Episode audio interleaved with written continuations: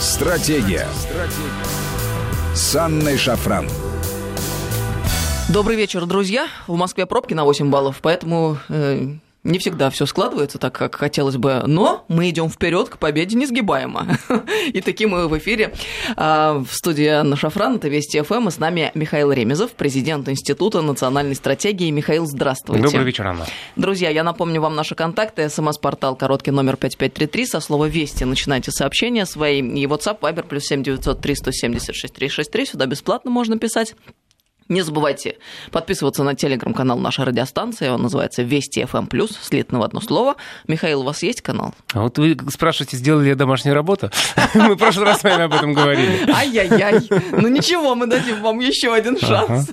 Мой канал называется «Шафран» русскими буквами. Набирайте друзей, подписывайтесь. Тут э, Дональд Трамп, президент американский, продолжил славную традицию оговорок американских президентов, назвал Зеленского президентом России. И э, мне-то кажется, что на самом деле это свидетельствует вовсе не о рассеянности господина Трампа, а о том, как, в принципе, в США воспринимается Россия и Украина. На самом деле для них это все одно. Да, действительно, много веков это была одна страна, 28 лет назад разделилась. Ну, кстати говоря, Джордж Буш старший ведь э, уговаривал Киев не спешить с объявлением независимости в те времена. Мы знаем... Да, об этом многие забыли. Действительно, да, он был одним факт. из тех политиков, которые, так сказать, э, говорили о том, что США заинтересованы в сохранении единства. Так что давайте вот так правде в глаза посмотрим. Для всего мира Украина – это просто отколовшаяся часть России, и я-то глубоко убеждена, что рано или поздно раскол этот будет преодолен, и Украина вернется в родную гавань, точно так же, как Крым недавно вернулся.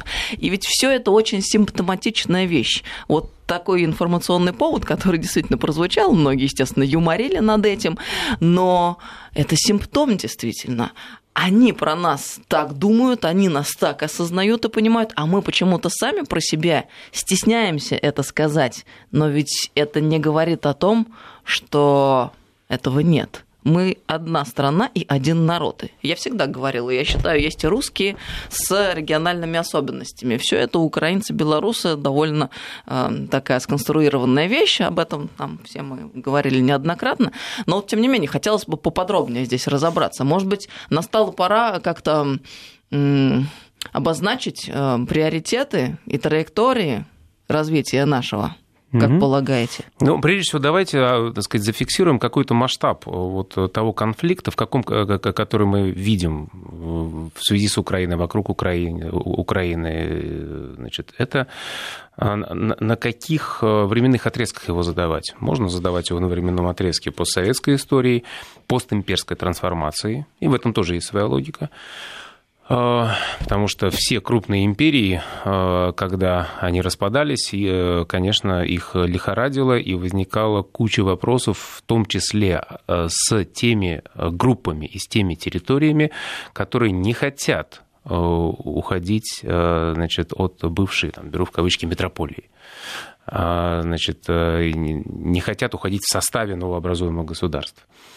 И, в общем-то, уважающие себя бывшие метрополии, такие как там, и Британия, и Франция, их поддерживали. А, и Россия в этом смысле там, стала следовать этому примеру очень запоздало и очень непоследовательно. Я имею в виду случай с Британией и Францией, примеры Гибралтара, значит, которые они настаивают на том, чтобы сохранять за собой тех же Фолклендов, в случае с Францией, пример острова Майота и так далее. А, но есть и гораздо более длинный масштаб. Это масштаб ну, условно говоря, там, с э, конца 15 века до э, конца 18 ну, идет некий, шел некий процесс собирания русских земель. Это сквозная линия русской истории. Один из главных, самых напряженных, драматических, трагических сюжетов нашей отечественной истории. Вот, э, собирание русских земель. То есть тех земель, которые там, связаны с Древней Русью, как, э, ну, знаете, есть, согласно некоторым этнологам, социологам, э, значит, э, историкам такая модель золотого века в этническом самосознании каждой, каждого народа. Вот эта модель связана с Древней Русью, и, в общем, именно к единству русской земли апеллирует Иван III, когда провозглашает себя великим князем всея Руси. И он делает, ну, на самом деле, очень такой неочевидный, я бы сказал, ход не вытекающий впрямую из ну, скажем так, той модели легитимности власти, которая сложилась вот в тот период. А, и ход из которого следовали очень амбициозные, серьезные притязания фактически, так сказать, на территории Великого княжества Литовского. А, и именно от, этой, от имени этой концепции, этого притязания на то, чтобы воплощать единство а, русской земли, его династия, его, его потомки, значит, и потом следующая династия э, реализуют эту политику воссоединения. Э, Друг, так сказать, вот это, это было ее главным идеологическим основанием, главным, главным мотивом. Э, вот если посмотреть на наши сегодняшние идеологические мотивационные основания политики в отношении бывших территорий Западной Руси, территории бывшей, так сказать, Западной Руси, а, то они абсолютно лишены такой ясной и внятной а, позиции. А, понятно, что в современном мире политика воссоединения не обязательно должна носить характер территориального реванша. То есть возможны варианты. Ну, много... понятно, как колониализм он сегодня не фактический, а экономический. Именно так, да. И много разговоров о том, что влияние осуществляется поверх границ, э, и э, это действительно так. А, то есть я сейчас не говорю э, о форме воссоединения, о том, в какой, в какой форме его необходимо, к нему логично было бы стремиться. Я говорю о том, от имени чего и во имя чего к нему э, можно было бы стремиться. Вот в случае с Украиной и Белоруссией, на, на мой взгляд, только во имя общей русской идентичности. А, но мы а, сами отказались от этого э, довольно сильного стимула, от этой сильной мотивационной идеи, значит, причем отказались дважды. А, сначала мы отказались от концепции большой русской нации, большого русского народа, который включал бы и малоросов, э, и украинцев, и белорусов. Это начало 20 века? Это начало 20 века. И сейчас, в общем-то, тоже, так сказать, мы не, не думаем о том, чтобы в какой-то форме ее актуализировать. Хотя на самом деле, э, ну, скажем так, идентичности вещи э, ну, подвержены социальной инженерии. И нет лучших доказательств этому, чем конструирование идентичности новых независимых независимых государств. Собственно есть, говоря, говоря, само советское государство продемонстрировало само советское это государство это ярко. продемонстрировало. То есть, условно говоря, если большевики э, значит, наложили табу на такую трактовку, это совершенно не значит, что она не могла бы быть снова актуализирована при определенных условиях. Вот эта концепция большого русского народа. Но мы э, и, э, скажем так, русскую идентичность в узком смысле Э, тоже э, фактически исключили из э, набора своих мотиваций, скажем, на украинском направлении. Как мы говорим об укра... о гражданах Украины? Мы говорим украинцы. То есть фактически... Или наш... русскоязычные украинцы. Да? Неважно, просто вот как бы когда в, в, в российских СМИ, мы с вами как-то говорили об этом, языковой ритуал, значит, когда мы говорим о гражданах Украины, полностью соответствует стандартам украинского национализма. Согласна. Все да. граждане Украины – это мысль. украинцы. Вот. Ну, попробуйте, так сказать, назвать, так сказать, русскими все граждан России, там, безотносительно каким-то там нюансам, территории проживания, корням и так далее. Ну, сразу заклеймят, так сказать, самыми плохими словами. Нет, в случае с а, Украины мы принимаем полностью на официальном уровне их а, официальный стандарт украинского национализма а, языковой применительно к собственному населению. То есть мы уже украинизировали сами Свое сознание. Свое сознание, свой язык, и преподнесли им русскую часть Украины на блюдечке. Вот на уровне даже просто обсуждения этих проблем. Это очень важная глубокая мысль. Спасибо вам большое за нее. Мы сейчас прервемся на новости. А, напомню, с нами Михаил Ремезов сегодня, генеральный директор Института национальной стратегии. 5533 Вести, СМС-портал, WhatsApp, Viber, плюс 7903 170 6363. Стратегия. Стратегия. С Анной Шафран. Добрый вечер, друзья. Мы продолжаем беседу. С нами Михаил Ремезов, генеральный директор Центра... Института. Я прошу прощения. Института национальной стратегии. 5533 Вести – это смс-портал, WhatsApp Viber, плюс 7903 176 363. Начали мы с того, что в э, сознании западников Россия, Украина, все это на самом деле одно. Э, спасибо Трампу за оговорку очередную. А, а мысль вы очень интересно сформулировали до того, как мы на новости ушли, о том, что мы сами свое сознание уже украинизировали в эм, э, в традициях украинского национализма. Да, мы игнорируем существование русской Украины в языке, называя всех граждан Украины украинцами в соответствии с стандартами, языковыми стандартами украинского национализма, э, при том, что русская Украина, ну, это, это, это, это реальность, э, так сказать, имеющая глубокие корни и существующая даже по сей день, вопреки всему. Вот, Михаил Погребинский любит этот термин «русская Украина». Он, я не люблю термин «русский мир», я использую применительно к нам термин «русская Украина». А, и со стороны э, России не хватает э, такой умной политики памяти и политики идентичности, э, нацеленной на трансляцию и обеспечение гравитации, притягательности широкой русской идентичности. То есть русской идентичности, которая включала бы, опиралась бы на язык и культуру, и которая включала бы большое количество людей за границами Российской Федерации. А, вообще есть вот такой термин, мне он не очень нравится, значит, э, может быть, из-за моего сложного отношения к слову глобальный, э, как глобальная нация. Его стали продвигать некоторые диаспоральные народы, армяне, индусы, кстати говоря, вот они, так сказать, рефлексируют на эту тему. Ну, в некотором смысле, ну, русские тоже, так сказать, это нация поверх границ. Вот просто поскольку народ разделенный, и поскольку народ, переживший, э, ну, скажем так, э, несколько, даже несколько, много прям волн эмиграции разного масштаба, э, это народ, чье самосознание должно выстраиваться, исходя именно поверх границ. Но это и нация, и цивилизация, собственно говоря, русские. Ну, относительно цивилизации это такое сложное, это обсуждаемо. То есть... Э... Ну, мы недавно с Андреем Михайловичем Мальницким эту тему обсуждали, способность э, к самовоспроизводству. Да, кстати, я слышу этот, этот, этот фрагмент, э, э, способность воспроизводить из себя полноту, значит, вот, как бы культуры. И с этой точки зрения, да, наверное, наверное, об этом можно говорить. Просто здесь ну, ну, нужно учитывать что? Что если мы ставим себя в логический ряд наряду с другими цивилизациями, например, Европа, Китай, арабский или исламский Восток, э, то мы будем чувствовать себя маленькими. Э, потому что вот ну, даже с точки зрения демографической. Значит, если же мы будем ставить мысль себя в ряду наций, вот, то мы одна из самых крупных наций, особенно если говорить о нациях более или менее однородных Э, значит, в культурно-языковом отношении. Потому что, ну да, понятно, есть огромный Китай, так сказать, и ханьцы, но южный э, и северный Китай, они говорят на разных языках, ну, хотя у них общая иероглифическая письменность. То есть среди, э, скажем так, более или менее однородных народов, значит, вот народов с высоким уровнем культурно-языковой однородности, наверное, самые крупные – это русские и японцы. Э, потому что, ну, так сказать, понятно, что можно говорить о том, что есть такой народ, как бразильцы и, так далее, они, они больше, но понятно, что какая там степень разнородности.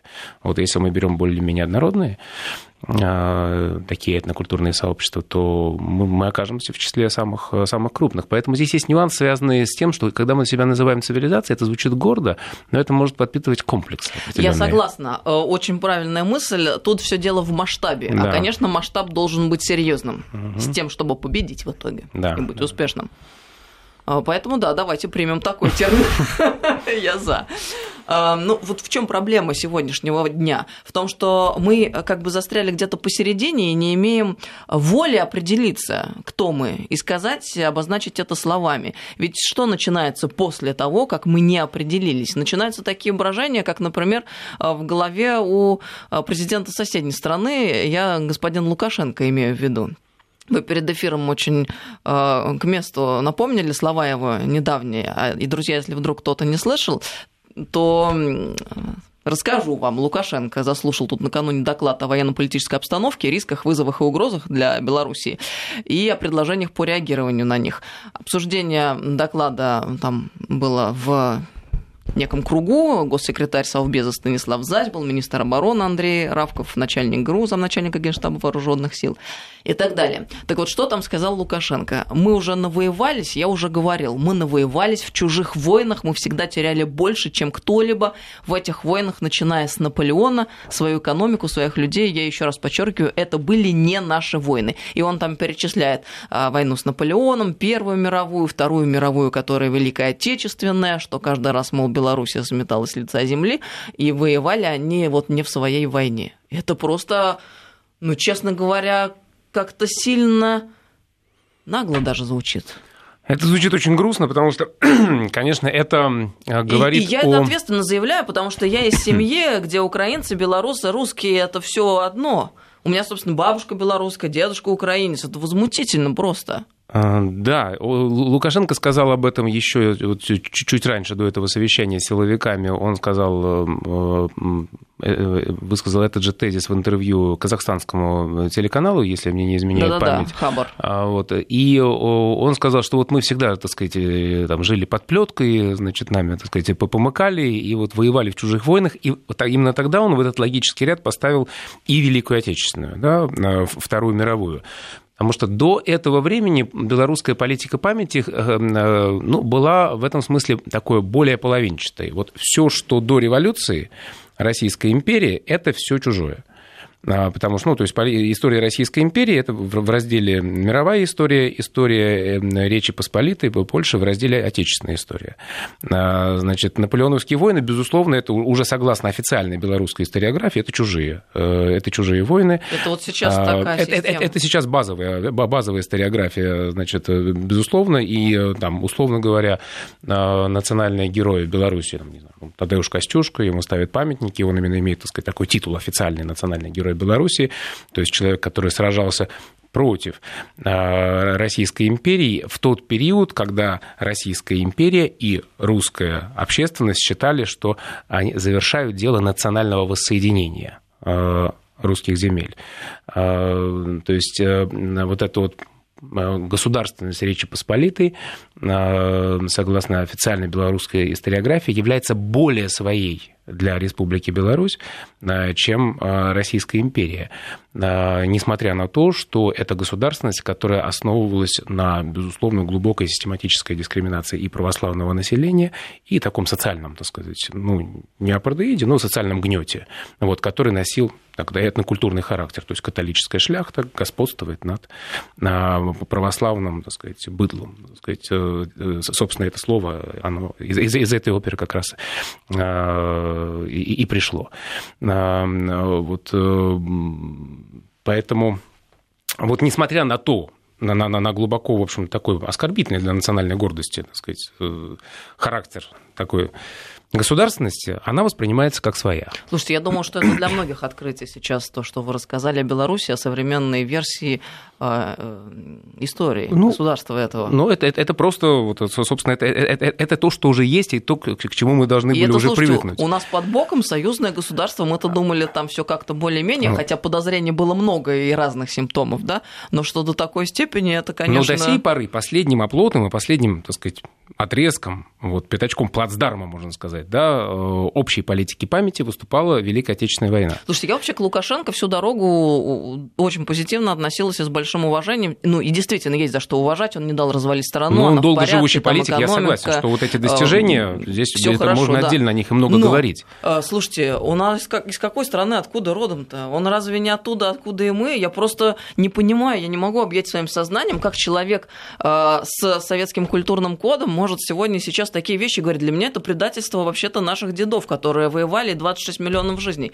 А, было положено да, на алтарь вот, победы вот нашей Великая общей. Отечественная война тоже чужая, а, то есть никакая, никакая не отечественная а, для, значит, в этой трактовке. И, и, извините, мне вот сейчас, получается, пытаются рассказать, что мой прадед, который возглавлял отряд партизан, и которого немцы сожгли заживо в амбаре, что он, оказывается, вот не мой прадед, ну, он воевал в чужой семье, войне а просто. что другой какой-то человек из, из другой страны, с другой историей. Да, и с другой стороны, с другой историей, безусловно. То есть, условно говоря, нет, безусловно, все, вся политика памяти, связанная с героизацией, а, значит, э, по подвигов э, Беларуси и белорусов во время Второй Великой Отечественной, она остается в силе. Но просто это подается как э, героизм в чужой, в чужой войне. Ну, условно говоря, с этой точки зрения, безусловно, там Москва, там, которую сожгли во время наполеоновской, наполеоновского вторжения, она должна говорить, что вот тут Петербург втянул нас, значит, в дурацкие наполеоновские войны, а пострадали мы. Мы, так сказать, сгорели, а Петербург отсиделся. Вот. И наоборот, Ленинград, он должен говорить, что Вторая мировая война, которая привела, так сказать, сталинская э, политика, значит, э, вот Москва осталась, значит, в итоге в порядке, значит, а вот мы пострадали, да. Вот это, это примерно та же самая логика. Ну, хотя а... Питер в Москве, может, э, Москва тоже горела в свое время, чуть раньше. Ну... Для того, чтобы Питер стоял. Да, э, это та же самая логика, и э, она связана с, с простой вещью. Если белорусы не э, русские, и если, то есть, если мы не говорим, говорим о том, что мы там, возможно, и братские народы, но все-таки разные народы, то это становится одной из возможных трактовок, потому что наличие или отсутствие братских отношений – это вещь переменчивая. А, ну, как сказать, понимание некого единого да. корня, там, культурно-языкового, другого. А эта вещь более фундаментальная. А, и поэтому, конечно, это тоже во многом следствие отказа э, значит, и нашего, э, и отказа э, самой Белоруссии от концепции широкой русской идентичности, включающей в себя вот это вот региональное разнообразие, включая, включающее в себя и западно-русские идентичности, и белорусскую в том числе. То есть сейчас просто медленно извлекаются выводы из хода, который был сделан намного раньше.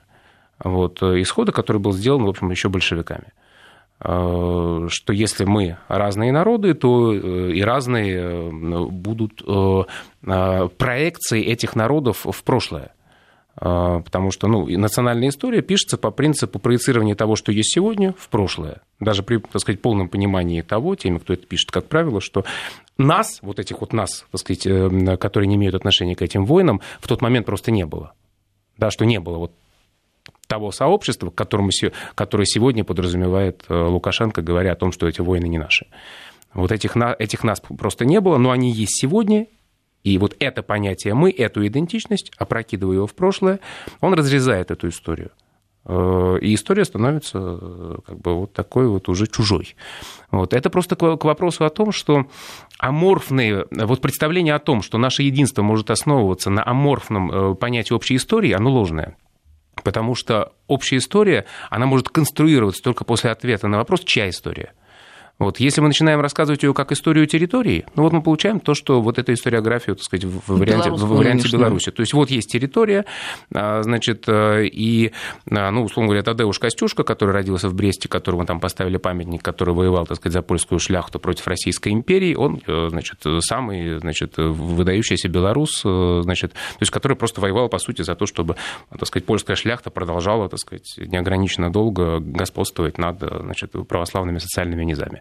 Он самый есть выдающийся, выдающийся белорус, так сказать, всех времен и народов. Если мы рассказываем историю территории, а если мы рассказываем историю э, ну, народа, пусть он меняется, да, народа в его эволюции, ну, мы должны не стесняться, иметь определенное интеллектуальное мужество и политическое называть э, имя этого народа.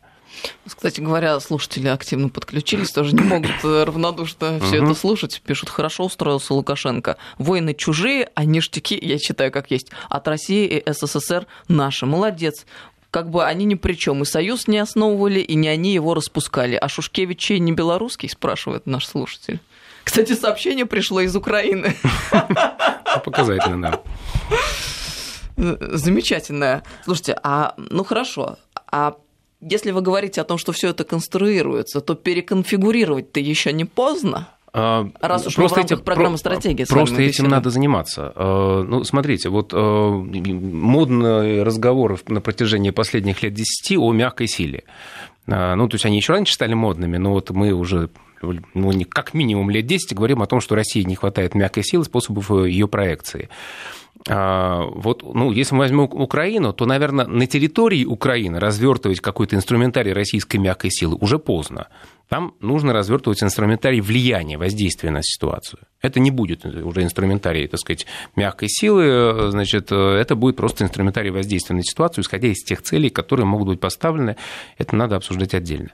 А, значит, я боюсь, что на территории Беларуси тоже вот уже инструментарий мягкой силы разворачивать поздно, потому что ну, все несогласованные а, гуманитарные, образовательные проекты, не вписывающиеся в эту логику, они очень быстро будут э, зачищены и задушены, просто потому что там эта тема очень предметно отслеживается. Это не является периферийной э, темой для э, государственной машины. Это ключевая тема вот, дерусификация идентичности.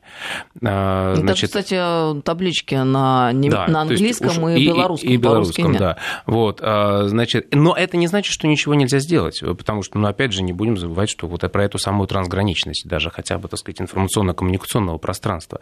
Но для этого необходимо создавать э, проекты, связанные там, с политикой памяти, с культурой, э, Э, с идентичностью, которые транслировали бы вот эту идею э, общей широкой э, русской идентичности и общей русской истории. Просто мы высказываем возмущение тем, что они от нас откалываются, но мы не предлагаем им ничего, с чем можно отождествиться. То есть мы предлагаем им государственные фасады. Вот вам Российская империя, красивый петербургский фасад, да, так сказать. Вот вам сталинский э, Советский Союз, красивые сталинские фасады. Э, значит, э, но это лишь фасады. Мы не говорим о том, кто живет в этих фасадах. Да? Значит, мы не можем назвать по имени сообщество, которое живет в этих фасадах. Потому что сообщество под названием многонациональный народ советский, его уже не существует. Многонациональный народ Российской империи, его и не было, так сказать не было такого термина. Да? А, то есть мы не можем предложить им общей концепции истории, если не скажем честно, что мы говорим об истории э, ну, большого русского народа. Хотите, примыкайте к ней, она будет привлекательной. Надо нарисовать красивую картину, с которой будет желание отождествляться, но мы не рисуем эту картину. А, и поэтому мы, в общем-то, во многом сами виноваты вот в той антигравитации, которая в сфере идентичности в сфере политики памяти а, происходит э, на постсоветском пространстве, но в данном случае на западном направлении, где большое количество людей могут выбрать ту или другую идентичность, как себя определить. Как человека а, там, с русской идентичностью, с украинской идентичностью, с двойной идентичностью. Здесь есть масса вариантов. И именно вот э, учитывая эту пластичность, усилия в сфере культурной политики могут иметь огромный эффект. Хорошо, а тогда э, по порядку э, для начала хотелось бы и следует разобраться с собой. И мы понимаем, что есть проблема в нас прежде всего. А вот вы говорите об отсутствующем звене в национальной политике, и мы с вами как-то обсуждали, что есть документ у нас такой стратегия государственной национальной политики Российской Федерации до 2025 года, где вот нужные цели не прописаны и не обозначены. Вот тогда о необходимых шагах с вашей точки зрения. Ну да, вот если говорить о целях, которые не обозначены, то одна из таких целей это, собственно, интеграция общества на базе э, русской культуры и русского языка. Потому что там в числе целей есть хорошие вещи, такие как там, гармонизация межнациональных отношений, сохранение этнокультурного разнообразия, э, формирование общей гражданской идентичности, но нет задач, связанных с интеграцией общества на базе русской культуры и русского языка. Как говорил крупный так сказать, такой э, социолог, этнолог Антони Смит, нация – это процессы. А, то есть, если э, это незавершенное состояние, ни одна нация не может позволить себе думать э, о том, что она состоялась, э, и можно не прилагать усилий к тому, чтобы поддерживать свое существование. А, поэтому, если мы прекращаем процесс интеграции, на базе русской культуры, русского языка и русской идентичности, то мы э, запускаем и благословляем процесс дезинтеграции, а, процесс распада, который в случае с Российской Федерацией будет тесно связан, конечно, и с территориальными проблемами. Потому что если мы не формируем привлекательную, сильную русскую идентичность, то мы на, какой-то, на, на каком-то из шагов получаем людей, которые на севере говорят, что мы не русские, а мы поморы, на юге говорят о том, что мы не русские, а мы казаки, а на востоке говорят о том, что мы не русские, а мы сибиряки. И дальше повторяется та история, которая уже произошла с украинцами и с белорусами. И все это следствие ну, некого такого негласного табу на русскую идентичность, это некоторое такое анемичное, атрофичное, атрофированного, слабого состояния. Вот. И я убежден, что ну, продвижение этой идентичности должно быть делом не столько государства, сколько общества в сфере культурной политики, в сфере там, гражданских организаций каких-то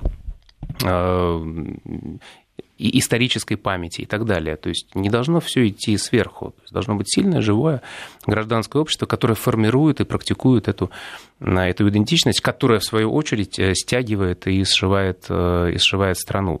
Э, ну, причем она не должна подаваться как отрицающая кого, кого бы то ни было. В данном случае мы говорим о простой вещи, о том, что у большого народа, как и у малых, есть право быть собой – право формировать, развивать собственную идентичность и передавать ее детям. Если он перестает пользоваться этим правом, то ну, через какое-то время он распадается. Я у вас э, как-то прочитала такую э, аллегорию, мне она очень понравилась. Эм, речь шла о Крымской весне и о том, как Крым вернулся в родную mm гавань, и о том, какие вызовы в связи с этим перед нами встают. Вы тогда описали это таким образом, что, мол, э, Россия прямо на глазах у шерифа нагло совершила разворот через две сплошные.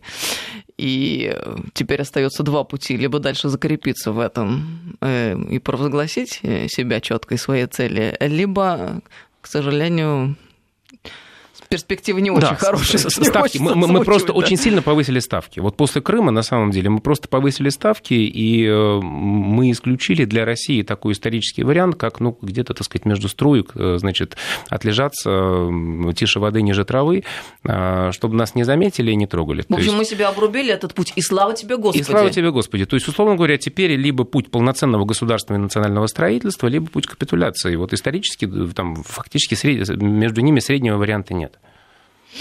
Ну, особенно учитывая э, все эти процессы, которые разворачиваются сейчас э, за океаном, мне кажется, для нас наступает довольно такое плодотворное время. Я тоже считаю, что очень интересное время, когда открывается очень много возможностей. Вот мир просто встряхнули, взбаламутили, а, и э, возникло такое количество линий разлома и линий раскола вот в том числе в западном мире, в отношениях... Да, вот тоже Барселону, Британию вспомнить. Да, да в отношениях с Запада союзниками, с союзниками, а, значит, что на их фоне мы можем и должны заняться своими делами, но не в том смысле, что вообще перестать интересоваться внешней политикой, э, значит, а в том смысле, что, а, э, так сказать, начать делать вот ту самую, ту самую невыполненную домашнюю работу.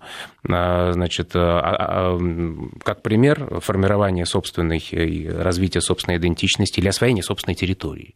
Вот, что может быть лучше, вот, чем так сказать, для, для, для нации, для большой, для большой страны, чем возможность заняться собой. Ну и самая простая формулировка – стать привлекательным, а это невозможно без тех вещей, о которых мы с вами говорим. А ты становишься привлекательным, когда ты занимаешься, ну, со, со, продуктивно занимаешься собой. Вот продуктивно занимаешься этой самой самореализацией.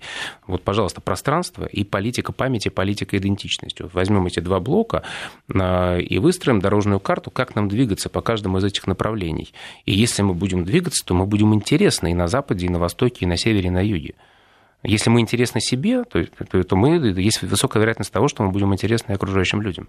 Спасибо вам большое за очень интересную беседу и важную, мне кажется, об этом надо говорить сегодня и систематически. Михаил Ремезов был с Спасибо нами вам. сегодня в студии, глава Института национальной стратегии. До новых встреч в эфире, Михаил. Удачи. Всем доброго вечера, друзья. Стратегия. Стратегия. С Анной Шафран.